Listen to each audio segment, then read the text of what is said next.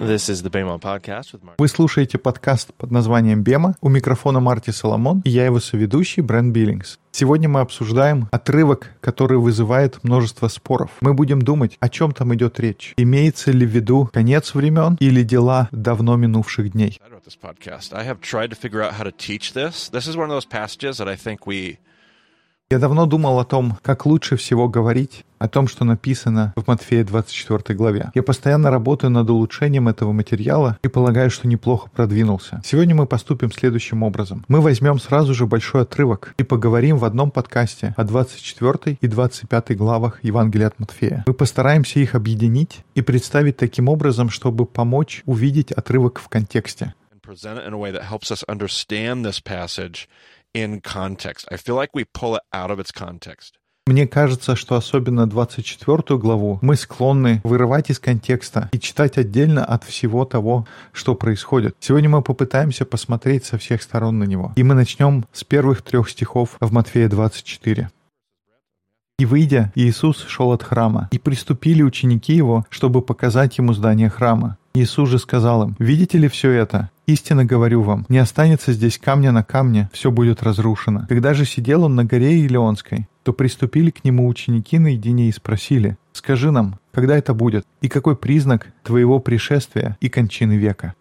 Ученики задают Иисусу конкретный вопрос. Мы говорили, когда обсуждали Иоанна Крестителя, о двух разных эпохах. В еврейской эсхатологии они различают век настоящий и век будущий. И ученики все еще пытаются понять. Спустя три года следования за Иисусом они пытаются разобраться, как эти два века взаимодействуют, когда придет грядущий век и когда настоящий век уйдет. Um. Они подходят к Иисусу с очень логичным и разумным вопросом, который исходит из того, что сказал Иисус по пути из Иерусалима. Он это сказал в ответ на их комментарии про грандиозный проект Ирода Великого.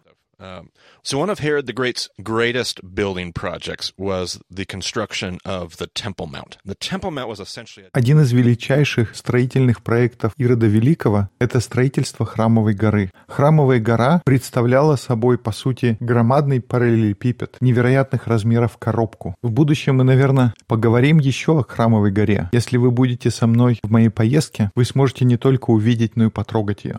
But and this box, the construction of this box was not just the size of the box itself, but how he constructed it. It's one of those things that to this day we still don't know. Some of the stones that are there are just incredible. So we have another picture of just the wall itself. Like just you see all these stones. Now the upper portion of that wall is a reconstruction under two different periods of history, or maybe even three, and possibly even four if you go all the way up to the top. But those large stones that you see towards the bottom of that picture are actually Строительство этой огромной коробки до сих пор поражает воображение. Некоторые камни там огромных размеров. Верхняя часть стены — это реконструкция позжих периодов истории. Но самые большие камни внизу — это камни, которые заложил Ирод. И они просто огромные. Okay, another we have another picture here of Chris standing next to that gives you a reference point of how large some of these stones are. He's a tall guy. Дальше у нас еще одна картинка, где Крис стоит, и можно посмотреть, насколько большие эти камни по сравнению с ним. Это десятки тонн скальной породы. Мы до сих пор не понимаем, как Ирод перемещал эти камни. В наше время с нашими технологиями в Иерусалиме никто не представляет, как это можно сделать. Потребовалось бы 6-7 разных кранов. Но более того, то, что здесь на фотографиях, это еще цветочки. В наших поездках мы не спускаемся в равинские тоннели, но я сам один туда спускался, и там мы видим камни, которые лежат в основании храмовой горы. Если вы поедете, я расскажу точные характеристики его. Но его вес оценивают в 2000 тонн. Мы буквально не понимаем, каким образом Ирод смог его передвинуть. Есть догадки, но это поражает воображение, как они сделали это в те времена.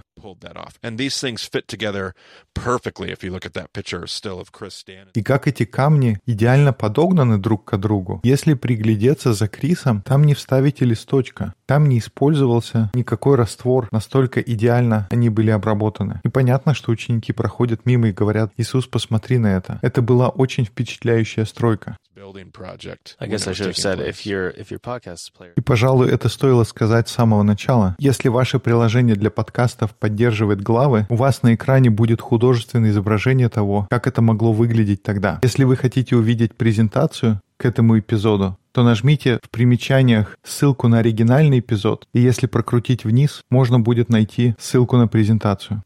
It's boggling the mind. Absolutely. Yep. So at this point in history, the temple construction, the Temple Mount construction has not even been completed yet.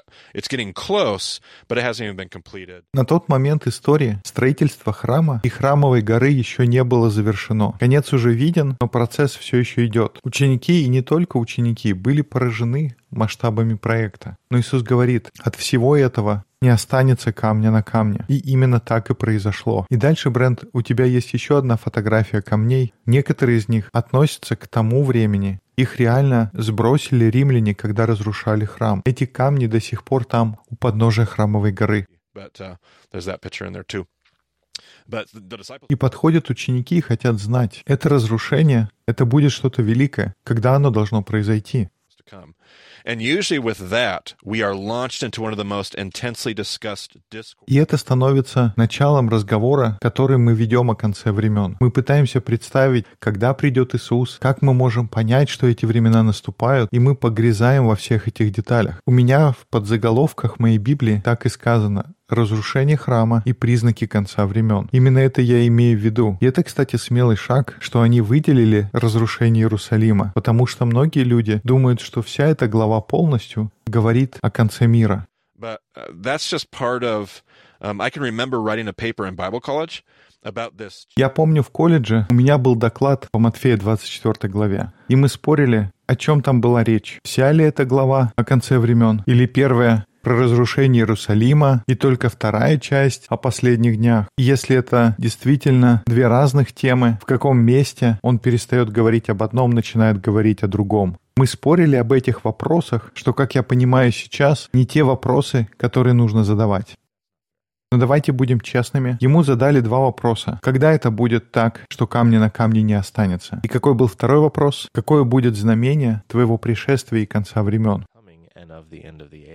Давайте не сбрасывать со счетов все те предыдущие разговоры. То, как это звучит, ученики действительно спрашивают Иисуса. Но мы посмотрим на то, что отвечает Иисус. И я сразу же скажу несколько замечаний. We make the case up front. This entire discourse Весь этот дискурс, все, что он говорит здесь, посвящено разрушению Иерусалима. Это тема, которая послужила началом этого разговора. Она центральная на протяжении всей главы. И в словах Иисуса нет ничего, чтобы обозначало, что в какой-то момент тема меняется. Смещать фокус этого монолога на то, что это рассуждение о конце времен, это означает, что мы игнорируем заключительные слова Иисуса о том, что Он не знает будущее. И поэтому давайте пройдемся по отрывку и посмотрим, как Иисус отвечает на вопрос учеников. Они хотят знать, когда произойдет разрушение, и вот как Он отвечает.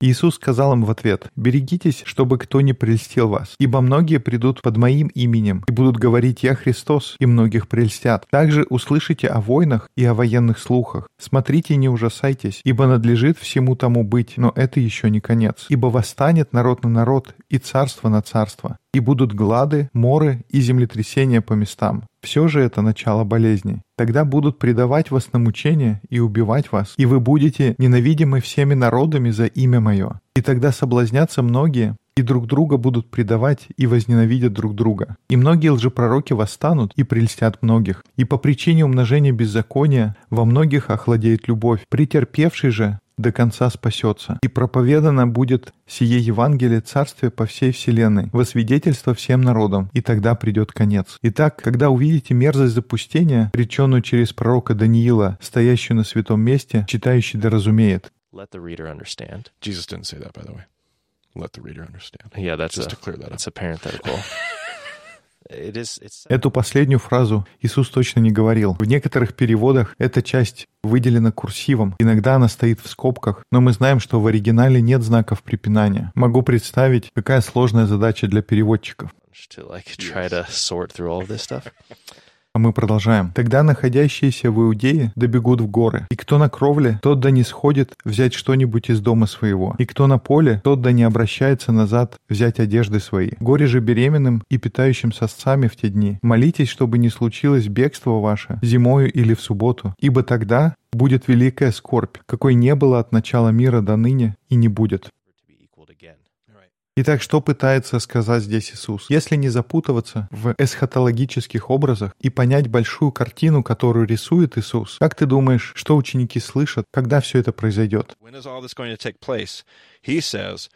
Он говорит, вы услышите слухи о грядущем разрушении. Будут лжемессии, которые будут обещать избавление. Не дайте себя обмануть этими обещаниями. Весь мир сходит с ума. Это неизбежно, и я думаю, Иисус видит приближающееся разрушение. Он знает, что игра подходит к концу. Для этого не нужны божественные очки или какое-то божественное провидение, чтобы заглянуть в будущее. Смотря на продажное священство, он понимает, что эта система не устоит. Храм рухнет, и все будет уничтожено. going to be destroyed. It's coming, I promise. And there are going to be a lot of people Конец настанет. И я думаю, во многом мы то же самое можем сказать о нашем времени. Я недавно получил раздраженное письмо от слушателя. Он возмущался тем, сколько я критикую Америку. И у меня есть веские причины для этого. Тот мир, в котором мы живем, мы должны критически мыслить о нем. Я стараюсь не сильно углубляться в это, и не хочу делать из себя какого-то пророка, но наше сообщество, то, как мы живем, наш мир неустойчив. Это я вам обещаю. Америка, которую мы знаем сегодня, система, построенная на долгах. Те экономические связи, которые мы создали, то, как мы используем свободный рынок, эта система не устоит. Она либо изменится, либо рухнет. Достаточно легко понять. И даже я могу сделать такие же прогнозы. Я не знаю, когда это произойдет, но система, которую мы знаем, либо изменится, либо будет уничтожена.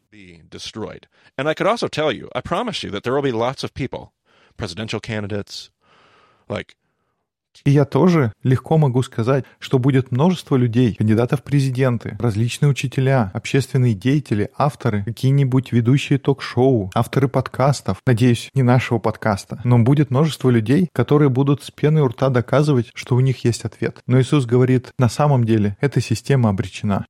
This system is doomed. We're not claiming to have the answers necessarily. Мы не утверждаем, что у нас есть все ответы. Мы надеемся, у нас получится представить определенный взгляд, но пусть читающий доразумеет. The or, or the Let the- listener, rather. Let the listener understand. Yeah. В нашем случае слушающий доразумеет. Это легко видеть, куда все движется. Конец неизбежен. Будут происходить безумные вещи. Это бы, как я, перефразировал слова Иисуса. А мы давай продолжаем читать. «И если бы не сократились те дни, то не спаслась бы никакая плоть, но ради избранных сократятся те дни. Тогда, если кто скажет вам, вот здесь Христос, или там, не верьте. Ибо восстанут лжехристы и лжепророки, и дадут великие знамения и чудеса, чтобы прельстить, если возможно, и избранных. Вот, я наперед сказал вам. Кто-то скажет, это Трамп, это Берни Сандерс, это Байден. Но Иисус говорит, не волнуйтесь по этому поводу. So if anyone tells you, there he is out in the wilderness, do not go out, or here he is in the inner rooms, do not believe it. Итак, если скажут вам, вот он в пустыне, не выходите, вот он в потаенных комнатах, не верьте. Ибо как молнии исходят от востока и видна бывает даже до запада, так будет пришествие Сына Человеческого. Ибо где будет труп, там соберутся орлы. И вдруг, после скорби тех дней, солнце померкнет, и луна не даст света своего, и звезды спадут с неба, и силы небесные поколеблются. Тогда явится знамение Сына Человеческого на небе, и тогда восплачутся все племена земные и увидят Сына Человеческого, грядущего на облаках небесных, силою и славою великую, и пошлет ангелов своих с трубою громогласную, и соберут избранных его от четырех ветров, от края небес до края их. От смоковницы возьмите подобие. Когда ветви ее становятся уже мягки и пускают листья, то знайте, что близко лето. Так, когда вы увидите все сие, знайте, что близко, при дверях. Истинно говорю вам, не придет род сей, как все сие будет. Небо и земля придут, но слова мои не придут. Will never pass away. Right. It's important to see this generation will not pass away. Jesus is talking. Он здесь говорит, не пройдет это поколение, не придет род сей. Он говорит о надвигающемся бедствии на Иерусалим. Это его главная мысль. Там есть странные вещи, Бранд. Знак Сына Человеческого на небе. Мы слышим трубы, сила и слава собирает избранных от четырех ветров. Все это какие-то странные образы. Интересно, откуда берется такой язык? Есть идеи, Брент? I wonder where all that language comes from. Any hunches, Brent? Наверное, это есть в тексте. Весь этот раздел полон слов Иисуса, который использует пророческие образы из раздела Невиим. Это раздел пророков еврейской Библии. Он использует множество цитат, когда говорит о разрушении. Он цитирует Даниила. Какие еще отрывки ты упомянул? Там были намеки на Исаию. Можно обсуждать, откуда какая конкретная фраза могла быть взята. Но все эти слова мы уже видели. Иисус не придумал это сам. Иисус цитирует пророков, чье послание было о терпении. И он подчеркивает, что нужно быть настойчивыми. Это смысл его послания. Вам нужно будет пройти трудные времена. Этого не избежать. Через это только нужно пройти. Be no escaping it. So Мы начали с того, что Иисус сказал, что наступит полное безумие. Весь мир сойдет с ума. Люди вокруг будут что-то обещать. Вы не верьте им. Вам просто нужно пройти через это. Мы не сможем это избежать. Это будет происходить в нашем мире. Вам нужно терпеливо пройти через это. И дальше Иисус усиливает эту мысль, используя те истории, которые Он рассказывает. Давайте прочитаем дальше. О дне же том и часе никто не знает, ни ангелы небесные, а только Отец мой один. Но как было во дневное, так будет и в пришествии Сына Человеческого. Ибо как во дни перед потопом ели, пили, женились и выходили замуж, до того дня, как вошел Ной в ковчег, и не думали, пока не пришел потоп и не истребил всех. Так будет и пришествие Сына Человеческого. Тогда будут двое на поле, один берется, а другой оставляется. Две мелищие в жерновах, одна берется, а другая оставляется. Бренд, давай сделаем небольшую паузу. Эта идея, кого оставляют, нам нужно о ней поговорить. Иисус говорит о Ное, правильно? Во времена Ноя люди не знали о грядущей катастрофе, а потом было слишком поздно. Здесь бренд кого смыли, праведных или нечестивых? For the wicked ones. Uh, in the flood specifically? Yeah, in the flood story. Well, taken away in the sense of taken away to safety or taken away taken from away. life? В истории о потопе смыло нечестивых. Когда мы обсуждали притчу о рыбах, там какие рыбы выбрасывались? Хорошие или плохие? Выбрасывали плохую рыбу. Притча о сорняках. Кого вырывают? Вырывают сорняки и сжигают. So everything that's good always remains. Right. Итак, все хорошее остается. И давайте посмотрим здесь, что можно сказать. Какой будет логичный вывод? Два человека в поле. Один будет взят, другой оставлен. Кто останется? Тот, который хороший. Две женщины будут молоть. Одна будет взята, другая оставлена. Какая будет оставлена? Та, которая хорошая. Остаются праведные. В библейском колледже у меня был профессор, я ему очень признателен. Его звали Дейл Карнет. На уроках по эсхатологии мы говорили о диспенсационализме, о том, что божественное откровение распределено по периодам, и что в диспенсационной эсхатологии идея в том, что лучше остаться. В течение всего курса он говорил, что ваша задача быть оставленным. И похоже, это правильное богословие. Наше стремление должно быть остаться. Ну давай продолжать. Я просто хотел сделать небольшой комментарий и вспомнить учителя Корнета. Итак, бодрствуйте, потому что не знаете, в который час Господь ваш придет. Но это вы знаете, что если бы ведал хозяин дома, в какую стражу придет вор, то бодрствовал бы и не дал бы подкопать дома своего. Итак, бодрствуйте, потому что не знаете, в который час Господь ваш придет. После рассуждения о том, кто останется позади, я на самом деле не думаю, что это вообще связано с приходом последних времен, с эсхатологией. Здесь идет разговор о чем, Брент? О том, что храм будет разрушен. Он говорит о разрушении. Людей забирают, их убивают, уводят в рабство. Вот о чем здесь речь. Хочу обратить наше внимание. Основная мысль Иисуса, что никто не будет готов к грядущему разрушению. Никто не может предсказать будущее, и разрушение приходит, когда его меньше всего ожидают. Иисус говорит, что нужно оставаться бдительным и быть готовым, потому что вы никогда не знаете, когда это произойдет. В этом отрывке идет речь о конкретном событии, но люди всегда используют это, чтобы говорить о конце времен. Но он говорит, вы никогда не узнаете. Он это ясно говорит. Ты не сможешь понять, когда это наступит. А мы используем этот отрывок, чтобы предрекать какие-то события в будущем. Но хватит мне уже об этом распространяться. Давай читать дальше, Брент. Кто же верный и благоразумный раб, которого господин его поставил над слугами своими, чтобы давать им пищу вовремя? Блажен тот раб, которого господин его, придя, найдет поступающим так. Истинно говорю вам, что над всем имением своим поставит его. Если же раб тот, будучи зол, скажет в сердце своем, не скоро придет господин мой и начнет бить товарищей своих, и есть и пить с пьяницами, то придет господин раба того в день, в который он не ожидает, и в час, который не думает, и рассечет его, и подвергнет его одной участи с лицемерами. Там будет плач и скрежет зубов. Он как будто описывает историю Иосифа здесь. А потом, подожди-ка, Иосиф так не поступает. Ты имеешь в виду Иосиф из бытия. Да, это хорошая история упорства и терпения. Эта история хорошо здесь подходит, потому что, похоже, это то, чего он хочет донести. Он перед этим сказал, наблюдайте и будьте готовы. Вы не знаете, когда все это произойдет. И тогда возникает вопрос, что это значит быть готовым? Как я могу приготовиться? Как я могу быть уверен, что я делаю то, что нужно? Последний параграф этого учения немного сложнее понять, но учитывая последние события и то, что мы говорили про засохшую смоковницу, понять, кто хороший слуга, достаточно просто. Верный и мудрый домоправитель — это должны быть священники. Однако, как мы видели, они определенно не выполняют свои обязанности. И тогда кто будет верным и мудрый слугой? Это тот, кого господин назначил надзирать за другими в своем доме. Это должны были быть священники. Но священники своих обязанностей не выполняют. И тогда все размышления в этой главе — это несколько различных разговоров о том, как будет выглядеть конец времен, или это ответ Иисуса на вопросы учеников, которые спрашивают, мы не поняли, что это за разрушение? Когда оно произойдет? В ответ на это Иисус дает им развернутый ответ. Нам не нужно поддаваться нашей одержимости эсхатологии и постараться понять ответ Иисуса, он звучал бы примерно так. И мы положили эти слова на слайд, чтобы нам видеть. Я думаю, нам будет полезно увидеть эту структуру.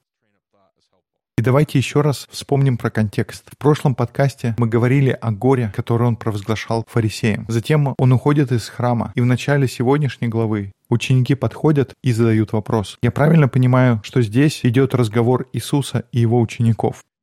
Как это записано у Матфея, все его споры происходят на Храмовой горе. Помнишь, там были то фарисеи подходили, то садукеи. Каждая группа подходила и пыталась поймать его на слове. Иисус выслушивал их попытки и очень мудро отвечал. Он выпутывался из одной ситуации, приходила другая группа, снова задавал вопрос. И у него было это активное взаимодействие с двумя различными формами еврейского правления. Продажное священство и самоуверенные религиозные лидеры. И после таких интенсивных дебатов они уходят с храмовой горы, которая, кстати, является домом для кого?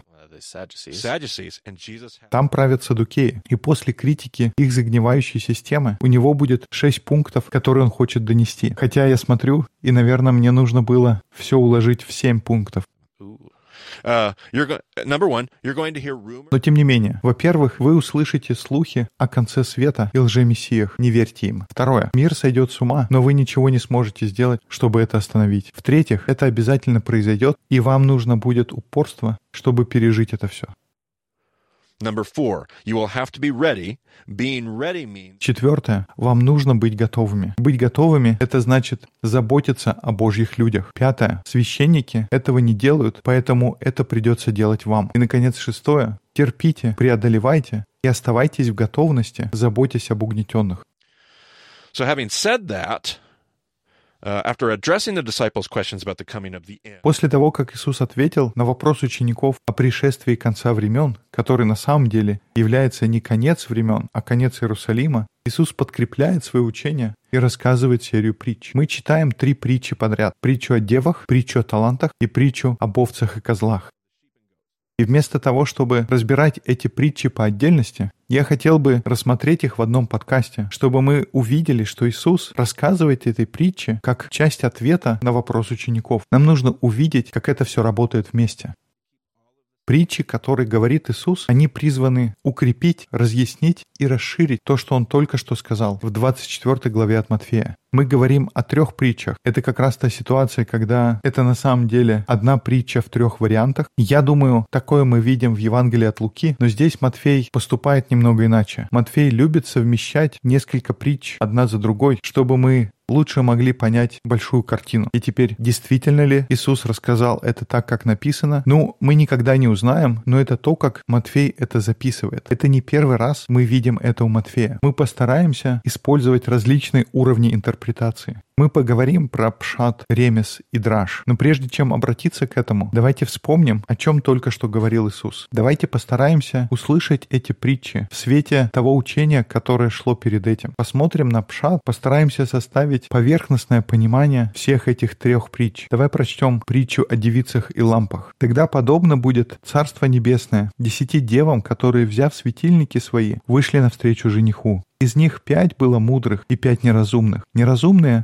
взяв светильники свои, не взяли с собой масла. Мудрые же, вместе со светильниками своими, взяли масло в сосудах своих. И как жених медлил, то задремали все и уснули. Но в полночь раздался крик «Вот жених идет, выходите навстречу ему». Тогда встали все девы те и поправили светильники свои. Неразумные же сказали мудрым «Дайте нам вашего масла, потому что светильники наши гаснут». А мудрые отвечали «Что бы ни случилось недостатка и у нас, и у вас, пойдите лучше к продающим и купите себе». Когда же пошли они покупать, пришел жених, и готовые вошли с ним на брачный пир, и двери затворились. После приходят и прочие девы и говорят «Господи, Господи, отвори нам». Он же сказал им в ответ, «Истинно говорю вам, не знаю вас. Итак, бодрствуйте, потому что не знаете ни дня, ни часа, в который приидет Сын Человеческий». На уровне пшат смысл этого учения вполне очевиден. Иисус рассказывает притчу, чтобы подчеркнуть необходимость быть готовым, о чем у нас уже был разговор в прошлой главе. Он говорит, как глупо быть не готовым. У нас уже был разговор о еврейских свадьбах. И он помогает нам понять, как глупо поступили свидетельницы со стороны невесты. После помолвки на еврейской свадьбе. Что уходит жених делать, Брент? Он идет, готовит место в доме своего отца. И никто не знает, сколько времени это может занять. Это может быть неделя, это может быть месяц, может быть годы, но обычно не так долго. И в какой-то момент он появляется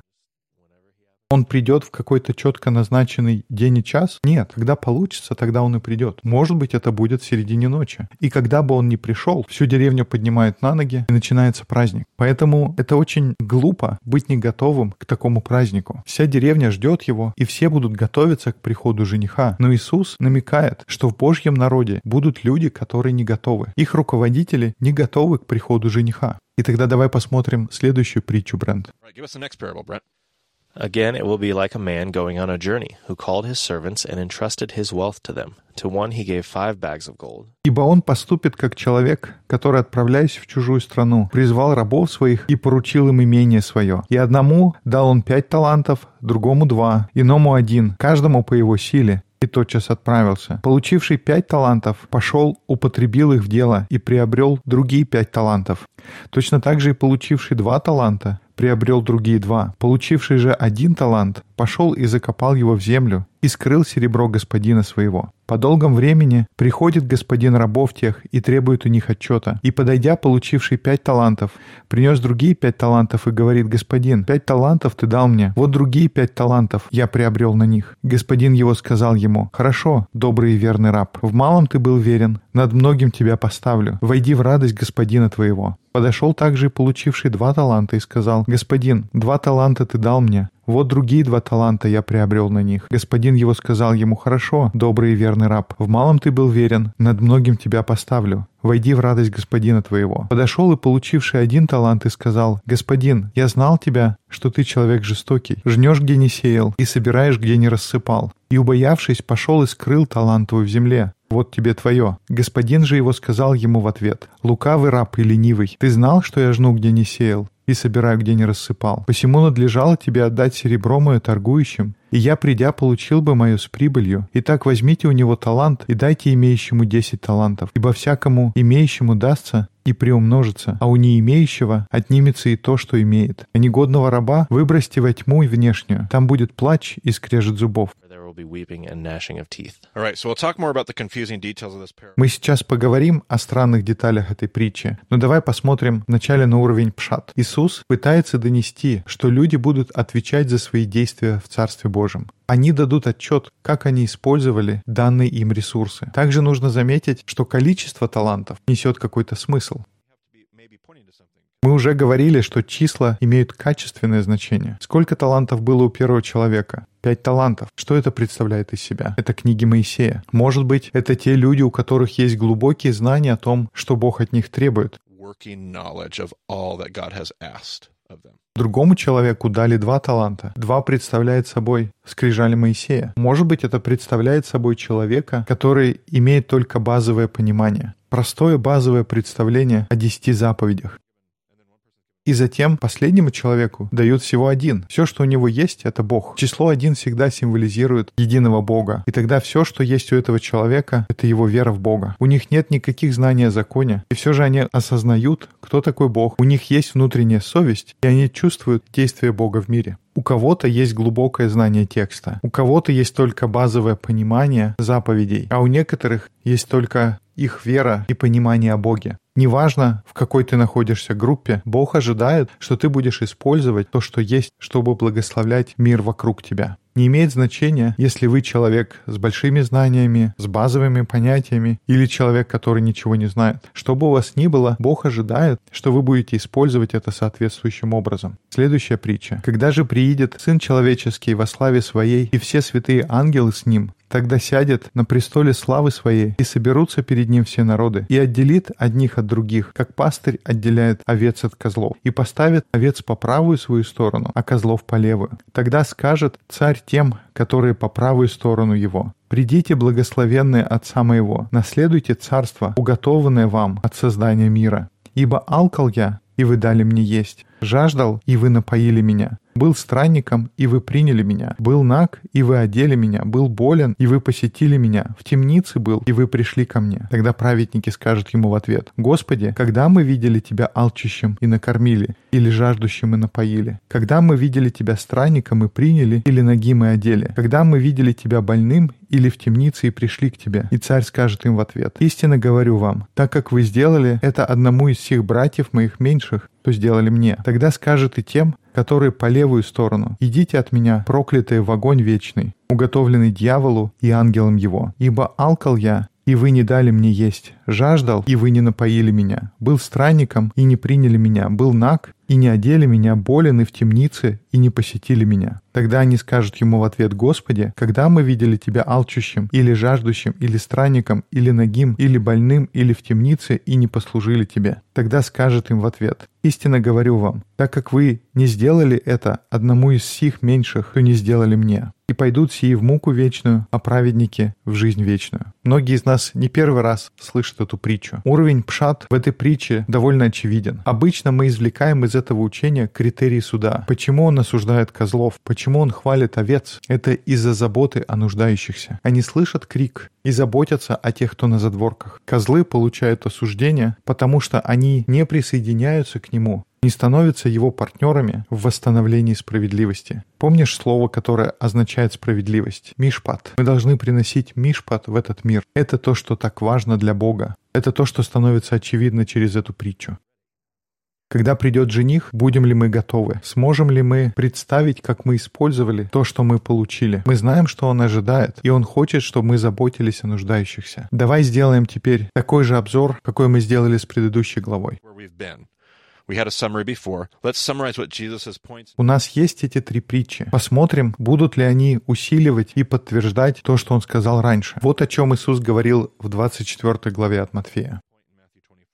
Вы услышите слухи о конце мира и лжемессиях. Не верьте им. Мир сойдет с ума, и вы ничего не сможете сделать, чтобы остановить это. Это все должно произойти. Вам нужно с терпением пройти через все это. Вы должны быть готовы, и быть готовым — это означает заботиться о Божьих людях. Дальше он подкрепляет эти мысли притчами. Притча о девах. Будьте готовы. Мы слышали это раньше, Брент? Точно, только что. Притча о талантах. Тебе нужно будет дать отчет. Было ли это в нашем списке? Мы только что это сказали. Притча про овец и козлов. Заботиться об угнетенных и делать то, чего не делают священники. Было ли это? Конечно. Итак, все эти три притчи подкрепляют и усиливают то учение, которое он только что сказал в 24 главе от Матфея. Он хочет подтвердить и усилить все то, что уже сказал. И все это только на уровне пшат. А теперь мы продолжим копать, потому что на следующем уровне понимания, когда мы будем искать ремес, мы ожидаем, что он добавит цвета и глубины к тому, что уже было сказано. grab your text shovel and let's uh, let's look at some remezes, shall we? Поэтому, если у вас есть духовные лопаты, давайте возьмем библейскую лопату и посмотрим, как нам найти ремесы, которые здесь закопаны. Мы начнем с притчи о девах. Мы прочтем все ремесы сразу. Дай мне Еремию 25 главу. Это с 8 стиха. «Посему так говорит Господь Саваоф, за то, что вы не слушали слов моих, вот я пошлю, и возьму все племена северные, говорит Господь, и пошлю к Навуходоносору, царю Вавилонскому, рабу моему, и приведу их на землю сию, и на жителей ее, и на все окрестные народы, и совершенно истреблю их, и сделаю их ужасом, и посмеянием, и вечным запустением. И прекращу у них голос радости, и голос веселья, и голос жениха, и голос невесты, звук жерновов и свет светильника. И вся земля это будет пустынью и ужасом. И народы сии будут служить царю Вавилонскому 70 лет. Нам поможет найти понимание этих ссылок, если мы посмотрим на более широкий контекст каждого из этих ремесов. Разве не было бы логично в контексте 24 и 25 главы Матфея, что Иисус использовал пример Новохудоносора, что он будет инструментом Бога для уничтожения народа, и из-за него среди народа прекратится звук радости и свадеб?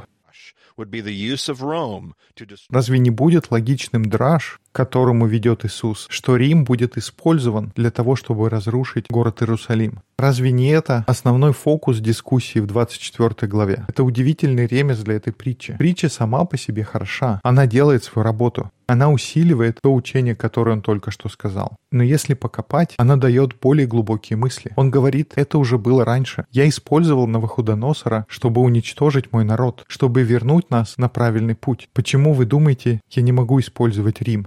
Uh. Теперь возьмем притчу о талантах. И не только ремес, но даже сложные детали в этой притче, которые нам кажутся странными, они объясняются тем, что эти события происходили при правлении Ирода Антипы. Ирод Антипа был одним из трех сыновей Ирода Великого. Это был тот самый Ирод, с которым Иисус часто сталкивался, особенно в Евангелии от Луки. Лука часто указывает на напряженность отношений между Иисусом и Иродом Антипой. Мы не видим этой линии в Евангелии от Матфея. И может быть именно поэтому, если мы берем отдельно эту притчу, только в контексте Матфея, она окажется запутанной. В параллельной притче, мне кажется, это та же самая притча, которая упоминается в Луке, 19 главе. Он говорит о десяти минах. Там есть дополнительные детали, которые помогают понять нам эту притчу о талантах. Притча о минах Иисус использует равинский метод, который называется «кальва хомер». Этот метод Кальва Хамер выражается словами «насколько больше». Его смысл в том, что Равин приводит негативный пример для того, чтобы показать какую-то универсальную, единую для всех характеристику или направление. После того, как показав, что в этом данном конкретном случае это верно, Равин затем предполагает или подразумевает, что тем более то же самое будет действовать, когда у нас положительный пример. И в случае с талантами и минами культурный контекст — это жизнь и правление Ирода Антипы. Полностью весь культурный контекст мы не сможем здесь дать, нам потребуется еще 40 минут подкаста. Но вкратце, когда Ирод Великий умер, он разделил свое царство трем своим сыновьям. После его смерти трое сыновей отправились в Рим на разных кораблях, чтобы принести подарки Цезарю и просить его уважить и подтвердить завещание их отца. Но фарисеи также отправили делегацию на четвертом корабле, чтобы умолять Цезаря не делать Антипу царем. Из-за этого Цезарь называет Ирода Антипу тетрархом, что означает, что он имеет все обязанности царя, но не носит этого официального титула царского. И как нетрудно догадаться, это сильно разозлило Ирода Антипу. Antipas blamed those Pharisees for his decision, по своему возвращении Ирод Антипа обвинил фарисеев в том, что так произошло. И он преподал им урок, казнив тысячи фарисеев. Это то, что происходило в те времена, когда была рассказана притча о десяти минах. Из притчи о талантов мы можем научиться многим хорошим моментам. Но это не основная цель, которую стремится достичь Матфей. Главная мысль в притче, что мы будем нести ответственность за то, что нам было поручено. Но Калва Хамер помогает нам понять, почему царь изображен таким злым в этой притче. Не знаю, был ли у вас вопрос, но почему Бог изображен настолько радикальным. И нужно понимать, что персонаж в этой притче — это не бог, это Ирод Антипа. Люди, которые слышали эту притчу тогда, они видели аналогию. И возвращаясь к нашему поиску Ремеса, Брент, можешь прочесть четвертую книгу царств, 22 главу, с 3 стиха. «18 год царя Иосии послал царь Шафана, сына Ацалии, сына Мишуламова, писца в дом Господень, сказав, «Пойди к Хилкии первосвященнику, пусть он пересчитает серебро, принесенное в дом Господень, которое собрали от народа, стоящие на страже у порога, и пусть отдадут его в руки производителям работ, приставленным к дому Господь Господню, а сии пусть раздают его работающим в доме Господнем на исправление повреждений дома, плотникам и каменщикам, и делателям стен, на покупку дерев и тесанных камней для исправления дома. Впрочем, не требовать у них отчета в серебре, переданном в руки их, потому что они поступают честно. Это великолепный ремес к этой притче, потому что он возвращает нас в Ветхий Завет. Мы находим отрывок о людях, которые что строят? Они строят храм. Там люди, священники, которые честны в своих делах. Им даже не нужно давать отчет о деньгах. Мы можем им доверять. Насколько это похоже на тех священников, которые в храме во времена Иисуса? Совершенно нет. И снова и снова повторяю. Контекст — это все. Context is everything. But the story comes at a point in the story where they are cleaning out the temple and they find the book of the law. То, что мы прочли, происходит в тот момент, когда очищают храм и находят книгу закона. Эту книгу находят работники, не священники. Они потеряли книгу, но те люди, которые работают там, им поручены деньги, и из-за того, насколько они честны в своих делах, им не нужно отчитываться в том, что они делают с этими деньгами. Возможно ли, что драж Иисуса заключается в том, что люди, которые не являются священниками, должны заниматься работой по восстановлению присутствия Бога в этом мире. И если они честны в своих делах, в контраст с нечестивыми священниками, им даже не придется беспокоиться о том, чтобы давать отчет, потому что они исполняли волю Господа. И затем у нас есть последняя притча. Ремес этой притчи, я думаю, даже не может быть споров по поводу этого. Насчет остальных еще можно спорить, но для меня здесь все достаточно очевидно. Ты можешь, Бренд, прочесть Иезекииля, 34 главу. 17 стиха. «Вас же, овцы мои, так говорит Господь Бог, вот я буду судить между овцой и овцою, между бараном и козлом. Разве мало вам того, что пасетесь на хорошей пажите, а между тем остальное на пажите, вашей топчете ногами вашими, пьете чистую воду, а оставшуюся мутите ногами вашими. Так что овцы мои должны питаться тем, что потоптано ногами вашими, и пить то, что возмущено ногами вашими. По мне так это просто великолепно. Сколько раз ты слышал проповедь по этой притче, Брент, об овцах-козлах? Я думаю, далеко не один. Сколько из этих проповедей обращалось к ремезу в Иезекииле 34. Что-то я не припомню.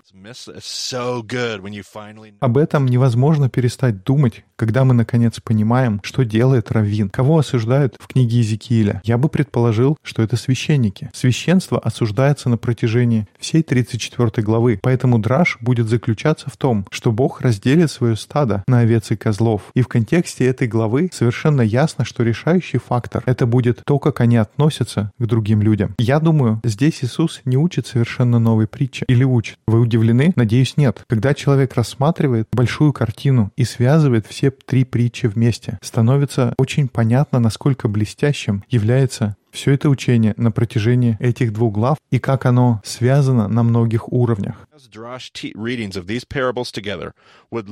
Если соединить вместе ремес и драж этих притч, это будет выглядеть примерно так. Бог будет использовать Рим как своего рода Навуходоносора, чтобы судить народ Божий. Вы должны быть верными работниками, которым можно доверять, которым можно дать такое дорогое, как царство, даже если священники этого не делают. И помните, вас будут судить по тому, как вы относитесь к другим.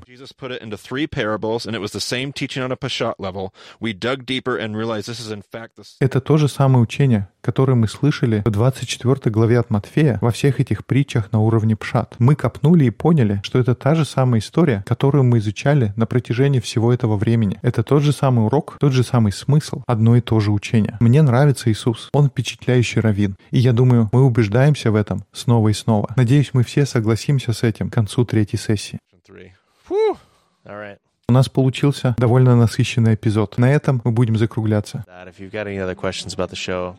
Если у вас еще есть вопросы, заходите на сайт bemadiscipleship.com. Там есть информация, как с нами можно связаться. Спасибо, что вы слушали подкаст под названием «Бема». До скорых встреч в эфире.